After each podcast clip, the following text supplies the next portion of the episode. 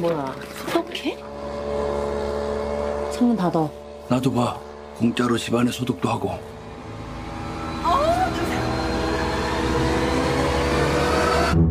부모님 얼굴도 뵙고 좋더라 건강들 하시고 일거리가 없으셔도 네가 내 대신 얘 과외 선생님 좀 해줘라 영어 대학생인 척하라는 거야? 구라를 좀 치지 뭐 넌 이 좋은 실력으로 왜 미대는 맨날 떨어지냐? 아이씨, 죽을래. 저는 이게 위조나 범죄라고 생각하지 않아요. 참으로시 이적절하다. 부자들이 원래 참 잘 속아. 사모님이 뭐랄까 풀타임으로 수업 어떻게 하시는지. Is it okay with you?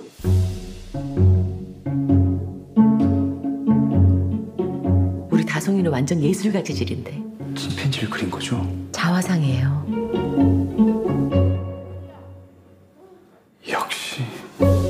미술 쌤도 여러 명 바꿔가면서 해봤는데요. 제가 사람 하나가 휙 하고 떠올랐는데. 아 잠깐. 제시카 외동딸 일리노이 시카고 과선배는 김치모 그는 이사촌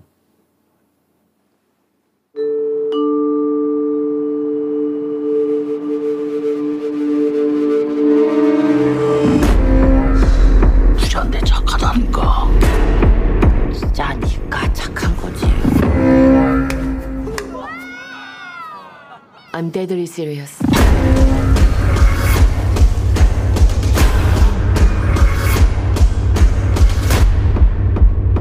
근데 지금 진짜로 이상한 게 뭔 것 같아.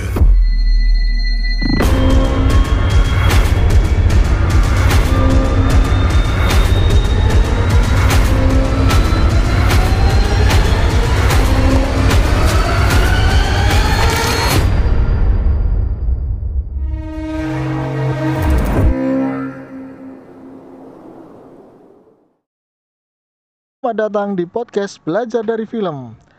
Perkenalkan saya Wahyu Eka. Di podcast ini kita akan mengupas tuntas sebuah film. Selain itu, kita juga akan mengambil makna atau pelajaran apa dari film yang kita bahas. Di sini saya tidak membahasnya sendiri, tapi ditemani seorang anak muda masih SMP yang sangat berminat mendalami dunia perfilman. Riko, kita mau bahas film apa ini? film Parasite 2019. Pemenang Oscar ya? Ya, Oscar tahun kemarin. Ayo kita sebelum kita bahas, bacain dulu sinopsisnya ya. Eh, ya, sinopsisnya yaitu keluarga kita beranggotakan empat orang pengangguran dengan masa depan suram menanti mereka. Suatu hari Kiwu anak laki-laki tertua direkomendasikan oleh sahabatnya yang merupakan seorang mahasiswa dari universitas bergengsi agar Kiwu menjadi guru les yang dibayar mahal dan membuka secerca harapan penghasilan tetap. Dengan penuh restu serta harapan besar dari keluarga, Kiwu menuju ke rumah keluarga Park untuk wawancara. Setibanya di rumah Mr. Park, pemilik perusahaan IT global, Kiwu bertemu dengan Yun Kyo, wanita muda yang cantik di rumah itu. Setelah pertemuan itu, serangkaian keja- kejadian dimulai. Eh, Udah ya. Ini yang pertama kita bahas apa ini? Eh, dari dari apa cerita udah ya kita sinopsis. Lalu eh, kalau karakter eh, di sini karakter yang eh, ada karakter yang mendominasi paling kuat atau ada yang lemah kira-kira gimana? Kalau menurutku sih semua karakternya kuat ya, mulai dari eh, bapaknya terus ya kakak adiknya satu keluarga itu kuat semua ya. Ya, gimana kalau menurutmu? eh, menurut saya karakternya itu apa ya? Kar ada karakter yang dari awal film itu mendukung, tapi di tengah-tengahnya seperti ayahnya Kiwu itu yang di akhir film seperti memberontak gitu. Eh, apa nih? Nggak tahu. Kalau sutradaranya Bong Joon-ho ini ini ya sudah apa? Memang bikin filmnya bagus sekali dan eh, pandai sekali ya dalam mendirect film ini ya. Lalu yang kita bahas apa ini selanjutnya? Dari eh, cerita udah, sutradara, pemain. Ini pemainnya sudah pemain-pemain yang yang profesional semua ya, sudah aktor-aktor kawakan semua ya ini kayaknya ya. Karakter udah, cerita, terus besin ini, besinnya kalau menurutmu yang mana ini? Besin menurutku waktu yang diceritanya itu midpointnya. Jadi waktu shifted genre pas pembantunya datang ke rumah si orang kaya waktu orang kayanya pergi keluar untuk camping lah. oh iya iya. iya itu tahu. Nah itu kan pembantu lamanya cung eh siapa gitu? Ya, lupa lah nama Korea. Datang ke rumah kan. Alasannya itu ngambil sesuatu barang di rumahnya. Nah si keluarga keluarganya yang miskin itu ngebolehin masuk. Lah pas masuk itu ternyata di dalam gudang suatu gudang itu ada suaminya yang terkurung setelah sekian lama gitu. Iya iya. Nah di situ shifted genre-genrenya yang awalnya menurutku sih menurutku itu komedi berubah jadi thriller gitu lah. Se- sebentar. Komedinya itu yang mana ya komedi? Aku rasa nggak ada komedinya sama sekali nggak ada lucu-lucunya sama sekali. Di mana komedinya? Eh menurut saya komedinya itu dark ya. Jadi misal nih pas di midpointnya aja waktu si pembantu lama itu buka apa ya pintu ma- untuk masuk ke gudangnya yang si suami pembantunya pembantu lama itu tinggal kan mukanya kayak di film kartun gitu loh. Dorongnya pakai kaki kayak ya gitulah kayak di filmnya. Oh gitu ya. Jadi dari apa eh, pergerakan tubuh gitu ya komedinya ya bukan dari apa maksudnya jokes-jokes gitu ya?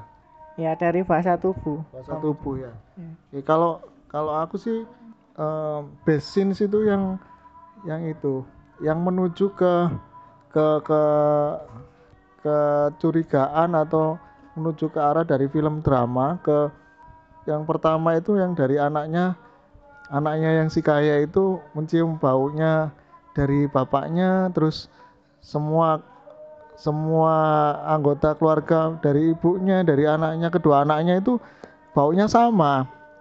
Nah dari situ mulai mulai anu ada kecurigaan kalau kita sebagai penonton ya. Tapi kalau dari keluarga yang kaya sendiri nggak ada pikiran itu karena mereka memang nggak berpikiran kalau mereka sekeluarga. Tapi kalau dari kita penonton nonton film kan kita udah tahu kalau mereka itu satu keluarga. Jadi udah mulai tegang gitu. Padahal aslinya sih nggak cuman it- menurutku itu basicnya di situ. Terus mulai dari yang waktu eh, ternyata di di bawah tanah ruangan bawah tanah di rumah itu ternyata ada suaminya dari pembantu yang lama. Nah itu kan menimbulkan apa film ini arahnya ke thriller. Terus ada lagi Eh, udah itu aja yang kan basin basin menurutku Ya. sih itu. ada lagi nggak basicnya nggak ada itu paling itu sih. Apa ya merubah genre secara keseluruhan jadi thriller gitu. Kalau dari itu kalau yang setelah filmnya mulai tegang mulai ke puncak terus eh waktu sudah ada kekerasan di situ gimana menurutmu? Kalau aku sih nggak sama sekali nggak suka dari awalnya film Parasite eh, dari awal tengah begitu menuju ke yang suaminya pembantu yang lama itu muncul itu sudah mulai nggak suka saya filmnya. Kalau menurutmu gimana? Eh itu apa ya? Menurutku itu alur cerita yang apa ya plot pentingnya sih. Kan dari keluarga miskin itu memang tujuannya ke untuk kaya. Ya. Nah mereka kan sebenarnya yang Mr. Kim ih, Pak Kim itu ya ya Kim itu kan ingin merubah hidupnya ke yang lebih pantas Maaf. tapi dengan cara yang salah ya Nah, di keluarga yang kaya itu kan sebenarnya mereka nggak bersalah juga, tapi apa ya nggak tahu. Iya, tapi kan kenapa harus gitu gitu? Kenapa harus eh, keluarga keluarganya eh, keluarga miskin ini berbuat jahat kepada yang pembantu yang lama ke suaminya juga itu. Harusnya kan nggak usah jahat. Misalnya tetap dikasih makan dibawa tetap atau misalnya kalau dibebasin sih nggak mungkin ya karena nanti akan membongkar rahasianya. Tapi cuman di di apa diperlakukan dengan baik mungkin nggak akan seperti itu. Ya ya filmnya nggak nggak menarik ya. Tapi menurutku malah nggak menarik sih kalau menurutku. Karena ada kekerasan di di akhir cuman eh, yang anaknya itu yang punya batu itu akhirnya kan nggak mati ya walaupun dia dipukul sama batu. Nah kayaknya itu menjadi eh, lakinya dia ya. Jadi memang batu itu batu keberuntungan. Jadi dia waktu dipukul sama batu itu nggak mati. Padahal kalau orang dipukul batu sebesar itu ya ya mati lah ya. Apalagi kan keluar darahnya banyak sekali. Ya kan? Ya terus apa lagi nih? Oh ya, batunya. Ya itu kayaknya ada sequel nggak itu Nggak ada kayaknya. nggak ada ya tapi kok itu kan masih hidup terus ya yang perempuan yang anaknya si kaya itu kan juga masih hidup kan Si perempuan. Oh, iya kan tapi kan kayak nggak ada info gitu. Yang aku tahu sih yang Kiwu itu di akhir film kan ada lagu yang katanya Bong Joon itu judulnya 365. Nah, si Kiwu itu ingin berusaha membeli rumah itu di masa depan dengan kerja keras ya eh, ke universitas dan jadi orang mapan gitulah pokoknya. Nah, tujuannya kan untuk membebaskan ayahnya yang ada di itu gudang. Tapi kata Bong Joon Ho, eh, arti dari lagu 365 itu, Kiwu segiat apa pun Kiwu bekerja keras akan membutuhkan waktu 365 tahun untuk bisa membeli rumah itu. Nah, itu sama dengan yang nggak mungkin lah gitu. iya tapi kan dia sudah punya cara cepat sudah suka sama anaknya kan suka sama suka kalau dia jadi suaminya kan dia udah punya rumah itu Tapi kan udah beda di akhir cerita. Apa sih siapa itu yang perempuan itu namanya lupa. Tapi kan udah terbongkar karena Kiwu kan ak- akhirnya apa aslinya itu jahat gitu loh sama keluarganya. Kan nggak mungkin lagi. tapi kan dia yang gendong itu itu kan yang yang waktu terakhir kan digendong bukan Itu kan sebelum sebelumnya, sebelum terbongkar Kiwunya. oh sebelum tahu ya Iya. Jadi Hmm. masih ada simpati lah ke Kiwu. gitu. Habis itu kalau sudah tahu udah aku nggak terlalu merhatikan sih waktu waktu terbongkarnya itu pas kapan. Tuh, kan sudah ada di berita, ada waktu ending film kan diberitakan si ru- apa yang pemilik rumah mewah ini itu p- terjadi kasus pembunuhan dan akhirnya si pemilik rumah ini berniat untuk menjual rumah ini. Nah, Oke. Apa lagi nih? Berarti nggak ada kayaknya nggak ada sequel ya. Ya terus ada em, kalau ini eh, ki- kita sekarang bahas ini ya pindah topik ke ini ke ke segi teknisnya ya. Itu kayak pengambilan gambar, blockingnya itu gimana? Udah udah perfect atau ada ada gimana enaknya mau kalau misalnya kamu mau yang bikin filmnya mau dibikin kayak apa itu udah pas atau gimana menurutku sih udah apa sih sin- sinematografinya bagus. Eh, pas waktu dialog kan itu scene-nya nyambung terus kayak long take gitu lah. Jadi sering pakai panning kamera ke kanan ke kiri. Nah itu kan las berlanjut tidak ada cut cut cut cut cutnya. Jadi eh, sebagai audiens kita merasakan real time seperti yang dibicarakan gitu masuk dalam pembicaraannya. Jadi nggak ada cut cut dari apa misalnya wajah ini ke wajah ini. Iya, Semuanya itu spontan langsung diarahkan gitu. Ada panning ke kanan ke Iya, kiri ya. benar, benar. ya aku setuju sih kalau menurutku eh Paraset ini udah perfect sekali dalam blocking pengambilan gambarnya eh, terus ya pokoknya dari segi teknisnya udah bagus sekali sih memang kalau film Korea sih eh, menurutku memang paling baik paling bagus lah kalau kalau masalah blockingnya itu. Ya. Color gradingnya juga juga udah perfect sih. Eh, kalau kekurangannya apa ini kayaknya? Ada nggak? Belum nemu kekurangannya. belum nemu kekurangan ya? Kalau aku sih kekurangan yang waktu eh, terakhir itu ada tusuk menusuk itu udah nggak suka. Sudah langsung sudah langsung nggak sependapat sih. Kalau aku bikin filmnya nggak nggak saya bikin kayak gitu. Nggak secepat itulah gitu loh mengagetkan udah ratingnya kira-kira berapa Ya 10 per 10 sih soalnya. oh 10 Ya soalnya kan udah terbukti menang Oscar juga, best screenplay menang banyak Oscar juga. Iya, kalau menurutku pemenang Os- Oscar itu karena eh, mungkin kalau film Amerika itu kan mungkin mereka udah bosan sih sama filmnya sendiri. Jadi mungkin mau tahun 2020 itu mungkin dia milih film Asia itu karena karena karena mereka pengen juga gitu kayaknya. Kalau menurutku.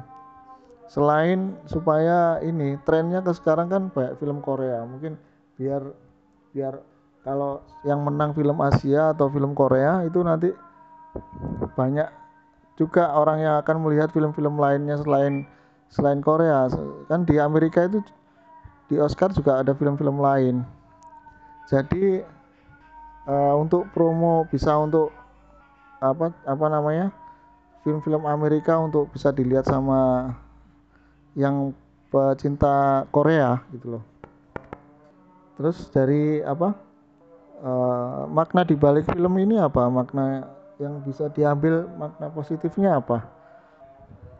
Apa ya? Banyak positifnya atau negatifnya?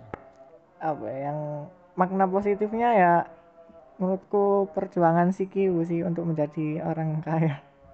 Eh, tapi Berjuang dengan cara licik. dengan cara Iya kan licik gitu. tapi sebenarnya Kiwu kan ju- juga berbohong sih ke keluarga kaya. Hmm, tapi dengan berbohong itu gak ada gunanya meskipun berbohong. Soalnya pas masuk ke keluarga kaya, si nyonyanya kan nggak peduli sama data-data itu. Nah jadi apa ya poin terpenting itu menurutku harus ada orang dalam gitu loh untuk menuju ke yang kita impikan. Iya itu benar sekali. Itu memang di di kehidupan nyata memang kebanyakan memang seperti itu sih. Tapi kira-kira kalau di Indonesia itu bisa terjadi nggak hal- hal-hal kayak gitu? Misalnya ada ya ada orang yang kaya sekali kan banyak di Indonesia. Terus ada keluarga yang miskin masuk terus memasukkan semua anggota keluarganya bekerja di situ. Kira-kira kepikiran nggak orang Indonesia kayak gitu? Kalau menurutku sih nggak kepikiran sih. Enggak, gak, gak mungkin cerdas itulah. Iya. Nah itu apalagi itu kan profesional sekali. Dari mulai apa? Yang pertama yang anak laki-laki masuk, terus ada celah supaya bisa masukkan adiknya sebagai guru les. Terus ada celah lagi pembantunya, terus ada celah lagi masukkan ayahnya sebagai sopir. Itu kan mereka berlaku seprofesional mungkin dan nggak nggak nggak apa nggak seadanya. Tapi mereka benar-benar berlatih sampai mereka latihan ngomong juga kan latihan bicara di depan di depan keluarga si kaya gitu apalagi ya selain itu. Kalau maknanya sih dari itu bahwa apa se- semua yang dikejar kalau kalau awalnya niatnya itu dengan cara yang niatnya sih niat baik ya niat bekerja masukkan anggota keluarga supaya bekerja di situ. Tapi kalau niatnya dibalik itu untuk menguasai rumah itu kan itu niat niat jelek. Ya ya sebuah niat niat jelek dengan cara yang salah juga hasilnya tentu nggak akan bertahan lama dan hasilnya akan jadi bumerang ke diri kita sendiri ya? Ya ada tambahan? Enggak ada itu aja. sebenarnya banyak ya yang dibahas di eh, di film Parasite ini. Cuman kalau eh, kalau dipikirkan lagi mungkin setelah rekaman ini mesti ada kepikiran lagi. Oh iya sih, ada ada makna lain lah di balik itu semua. Cuman lupa. Mau ngomong apa? Ya oke. Apalagi ya selain ini? Kritik atau itu nggak ada ya? Kalau aku sih ngasih ngasih ratingnya sih delapan setengah lah. Delapan setengah. Ini filmnya bagus. Cerita bagus. Idenya bagus. Ini bagus. Delapan setengah lah itu bagus. Mana ada kritik sedikit tadi di waktu di endingnya endingnya kan ini nggak happy ending kan Iya. Iya kan? Iya. Kalau kalau saya lebih suka film yang happy ending soalnya. Oke, sekian podcast kali ini. Nantikan podcast podcast selanjutnya di film selanjutnya. Oke. Ngomong podcast.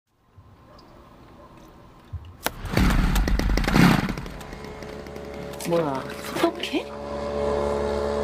창문 닫아 나도 봐. 공짜로 집안에 소독도 하고.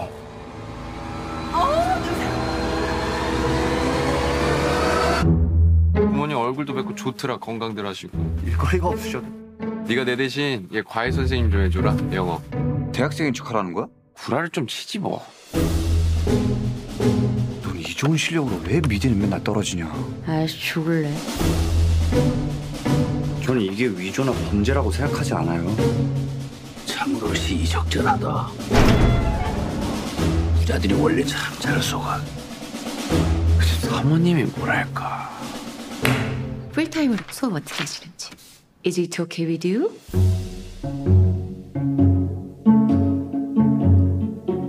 우리 다송이는 완전 예술가 재질인데 침팬지를 그린 거죠? 자화상이에요.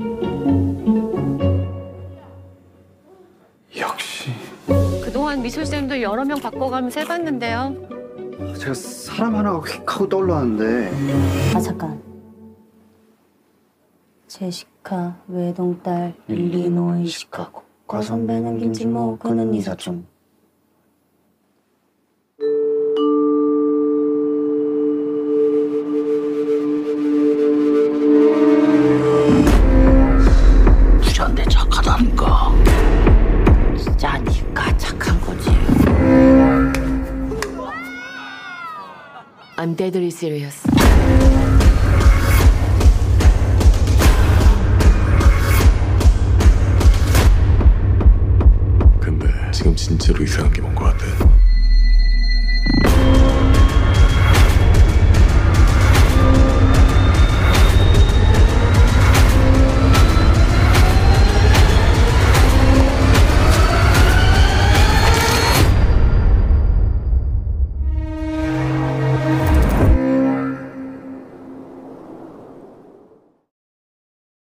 Selamat datang di podcast Belajar dari Film. Perkenalkan saya Wahyu Eka. Di podcast ini kita akan mengupas tuntas sebuah film. Selain itu, kita juga akan mengambil makna atau pelajaran apa dari film yang kita bahas. Di sini saya tidak membahasnya sendiri, tapi ditemani seorang anak muda masih SMP yang sangat berminat mendalami dunia perfilman. Riko kita mau bahas film apa ini? film Parasite 2019 Pemenang Oscar ya? ya Oscar tahun kemarin Ayo kita sebelum kita bahas, bacain dulu sinopsisnya ya. Eh, ya sinopsisnya yaitu keluarga kita beranggotakan empat orang pengangguran dengan masa depan suram menanti mereka. Suatu hari Kiwu anak laki-laki tertua direkomendasikan oleh sahabatnya yang merupakan seorang mahasiswa dari universitas bergengsi agar Kiwu menjadi guru les yang dibayar mahal dan membuka secerca harapan penghasilan tetap. Dengan penuh restu serta harapan besar dari keluarga, Kiwu menuju ke rumah keluarga Park untuk wawancara. Setibanya di rumah Mr. Park, pemilik perusahaan IT global, Kiwu bertemu dengan Yun Kyo, wanita muda yang cantik di rumah itu. Setelah pertemuan itu, serangkaian keja- kejadian dimulai. Eh, Udah ya. Ini yang pertama kita bahas apa ini? Eh, dari dari apa cerita udah ya kita sinopsis. Lalu eh, kalau karakter eh, di sini karakter yang eh, ada karakter yang mendominasi paling kuat atau ada yang lemah kira-kira gimana? Kalau menurutku sih semua karakternya kuat ya, mulai dari eh, bapaknya terus ya kakak adiknya satu keluarga itu kuat semua ya. Ya, gimana kalau menurutmu? eh, menurut saya karakternya itu apa ya? Kar- ada karakter yang dari awal film itu mendukung, tapi di tengah-tengahnya seperti ayahnya Kiwu itu yang di akhir film seperti memberontak gitu. Eh, nih? Nggak tahu. Kalau sutradaranya Bong Joon-ho ini ini ya sudah apa? Memang bikin filmnya bagus sekali dan eh, pandai sekali ya dalam mendirect film ini ya. Lalu yang kita bahas apa ini selanjutnya? Dari eh, cerita udah, sutradara, pemain. Ini pemainnya sudah pemain-pemain yang yang profesional semua ya, sudah aktor-aktor kawakan semua ya ini kayaknya ya. Karakter udah cerita, terus besin ini, besinnya kalau menurutmu yang mana ini? Besin menurutku waktu yang diceritanya itu midpointnya. Jadi waktu shifted genre pas pembantunya datang ke rumah si orang kaya waktu orang kayanya pergi keluar untuk camping lah. Oh iya, iya iya, iya itu tahu. Nah itu kan pembantu lamanya Cung eh siapa gitu Lupa lah, nama Korea. datang ke rumah kan alasannya itu ngambil sesuatu barang di rumahnya nah si keluarga keluarganya yang miskin itu ngebolehin masuk lah pas masuk itu ternyata di dalam gudang suatu gudang itu ada suaminya yang terkurung setelah sekian lama gitu Iya iya. Nah di situ shifted genre genrenya yang awalnya menurutku sih menurutku itu komedi berubah jadi thriller gitulah. Se- Sebentar, komedinya itu yang mana ya komedi? Aku rasa nggak ada komedinya sama sekali, nggak ada lucu-lucunya sama sekali. Di mana komedinya? eh menurut saya komedinya itu dark comedy ya. Jadi misal nih pas di midpointnya aja waktu si pembantu lama itu buka apa ya pintu ma- untuk masuk ke gudangnya yang si suami pembantunya pembantu lama itu tinggal kan mukanya kayak di film kartun gitu loh dorongnya pakai kaki terus kayak ya gitulah kayak di filmnya Oh gitu ya. Jadi dari apa eh, pergerakan tubuh gitu ya komedinya ya, bukan dari apa maksudnya jokes-jokes gitu ya.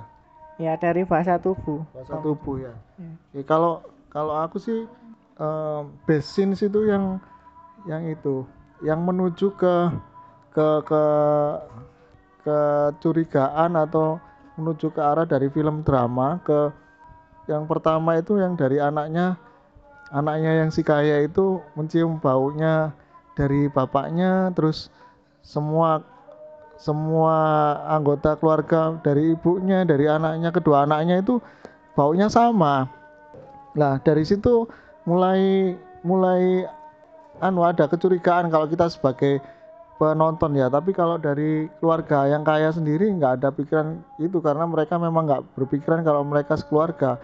Tapi kalau dari kita penonton nonton film kan kita udah tahu kalau mereka itu satu keluarga. Jadi udah mulai tegang gitu. Padahal aslinya sih enggak, cuman it- menurutku itu basinnya di situ. Terus mulai dari yang waktu eh, ternyata di di bawah tanah ruangan bawah tanah di rumah itu ternyata ada suaminya dari pembantu yang lama. Nah, itu kan menimbulkan apa? Film ini arahnya ke thriller. Terus ada lagi? Eh, udah aja yang kan basin basin menurutku Ya. sih itu Ada lagi nggak basinnya? nggak ada itu paling itu sih apa ya merubah genre secara keseluruhan jadi thriller gitu Kalau dari itu, kalau yang setelah filmnya mulai tegang, mulai ke puncak, terus eh,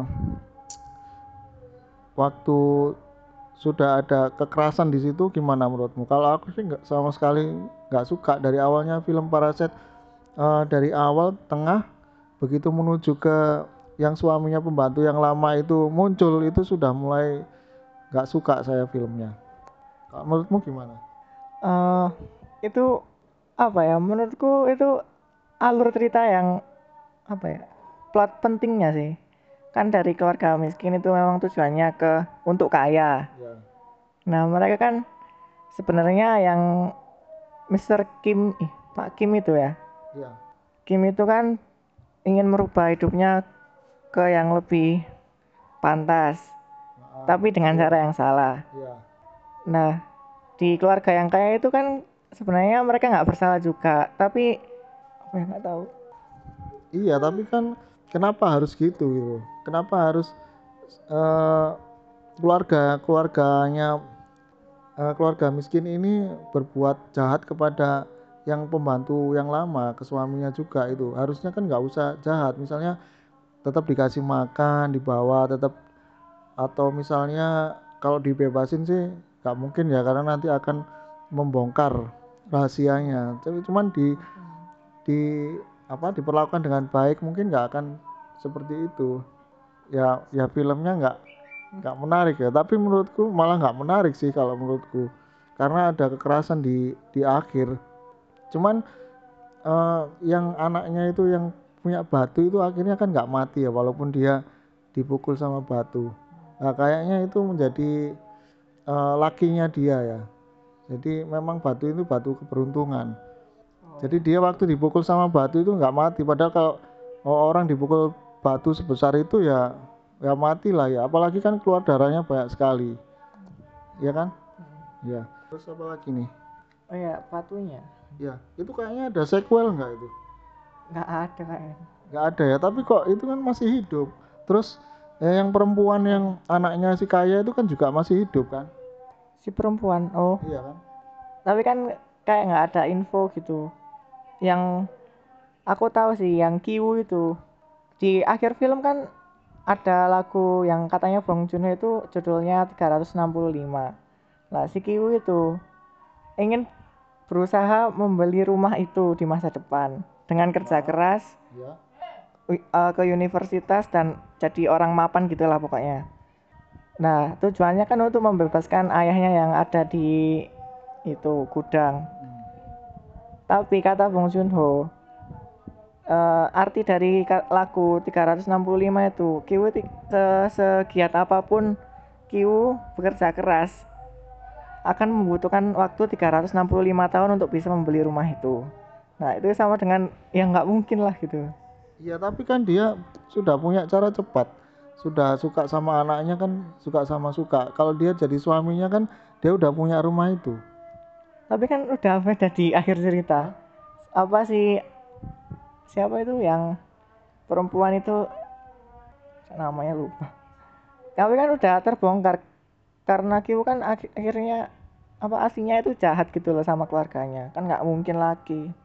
tapi kan dia yang gendong itu itu kan yang yang waktu terakhir kan digendong bukan Itu kan sebelum sebelumnya, sebelum terbongkar Kiwunya. oh sebelum tahu ya Iya. Jadi Hmm. masih ada simpati lah ke Kiwu. gitu. habis itu kalau sudah tahu udah aku nggak terlalu merhatikan sih waktu waktu terbongkarnya itu pas kapan Tuh, kan sudah ada di berita. Ada waktu ending film kan diberitakan si ru- apa yang pemilik rumah mewah ini itu p- terjadi kasus pembunuhan dan akhirnya si pemilik rumah ini berniat untuk menjual rumah ini. Nah, Oke, apa lagi nih?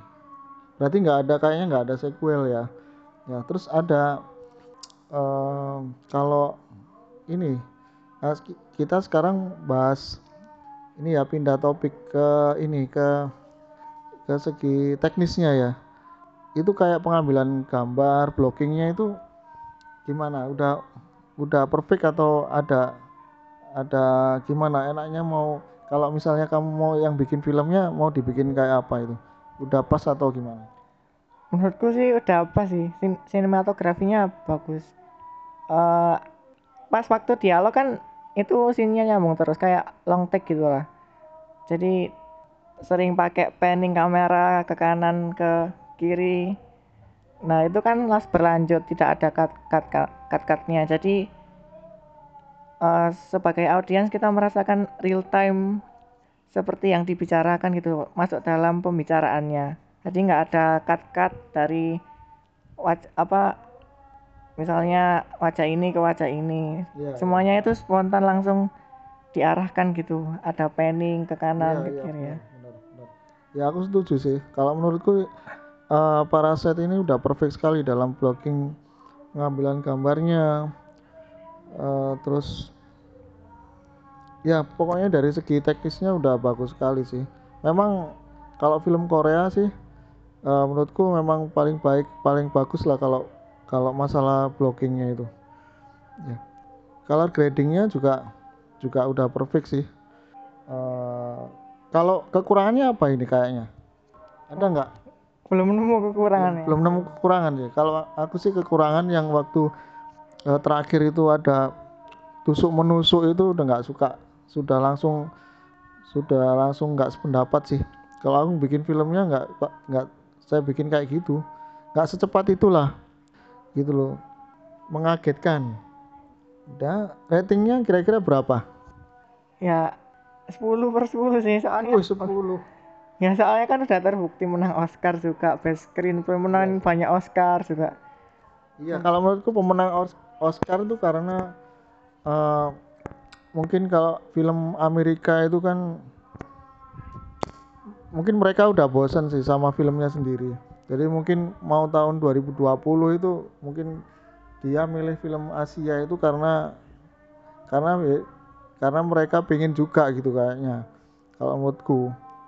Selain supaya ini trennya ke sekarang kan banyak film Korea, mungkin biar biar kalau yang menang film Asia atau film Korea itu nanti banyak juga orang yang akan melihat film-film lainnya selain selain Korea. Kan di Amerika itu di Oscar juga ada film-film lain. Jadi eh, untuk promo bisa untuk apa apa namanya film-film Amerika untuk bisa dilihat sama yang pecinta Korea gitu loh Terus dari apa eh, makna di balik film ini apa? Makna yang bisa diambil makna positifnya apa? Apa ya? Banyak positifnya atau negatifnya? Apa ya, yang makna positifnya ya menurutku perjuangan si Kiwu sih untuk menjadi orang kaya. Eh, tapi Berjuang dengan cara licik. dengan cara Iya kan licik gitu. tapi sebenarnya Kiwu kan ju- juga berbohong sih ke keluarga kaya. Hmm, tapi dengan berbohong itu gak ada gunanya meskipun berbohong. Soalnya pas masuk ke keluarga kaya, si nyonyanya kan nggak peduli sama data-data itu. Nah jadi apa ya poin terpenting itu menurutku harus ada orang dalam gitu loh untuk menuju ke yang kita impikan. Iya itu benar sekali. Itu memang di di kehidupan nyata memang kebanyakan memang seperti itu sih. Tapi kira-kira kalau di Indonesia itu bisa terjadi nggak hal-hal kayak gitu? Misalnya ada ya ada orang yang kaya sekali kan banyak di Indonesia, terus ada keluarga yang miskin masuk terus memasukkan semua anggota keluarganya bekerja di situ. Kira-kira kepikiran nggak orang Indonesia kayak gitu? Kalau menurutku sih nggak kepikiran sih. Enggak, enggak mungkin cerdas itulah. Iya. Nah itu apalagi itu kan profesional sekali. Dari mulai apa? Yang pertama yang anak laki-laki masuk, terus ada celah supaya bisa masukkan adiknya sebagai guru les. Terus ada celah lagi pembantunya, terus ada celah lagi masukkan ayahnya sebagai sopir. Itu kan mereka berlaku seprofesional mungkin dan nggak nggak nggak apa nggak seadanya. Tapi mereka benar-benar berlatih sampai mereka latihan ngomong juga kan.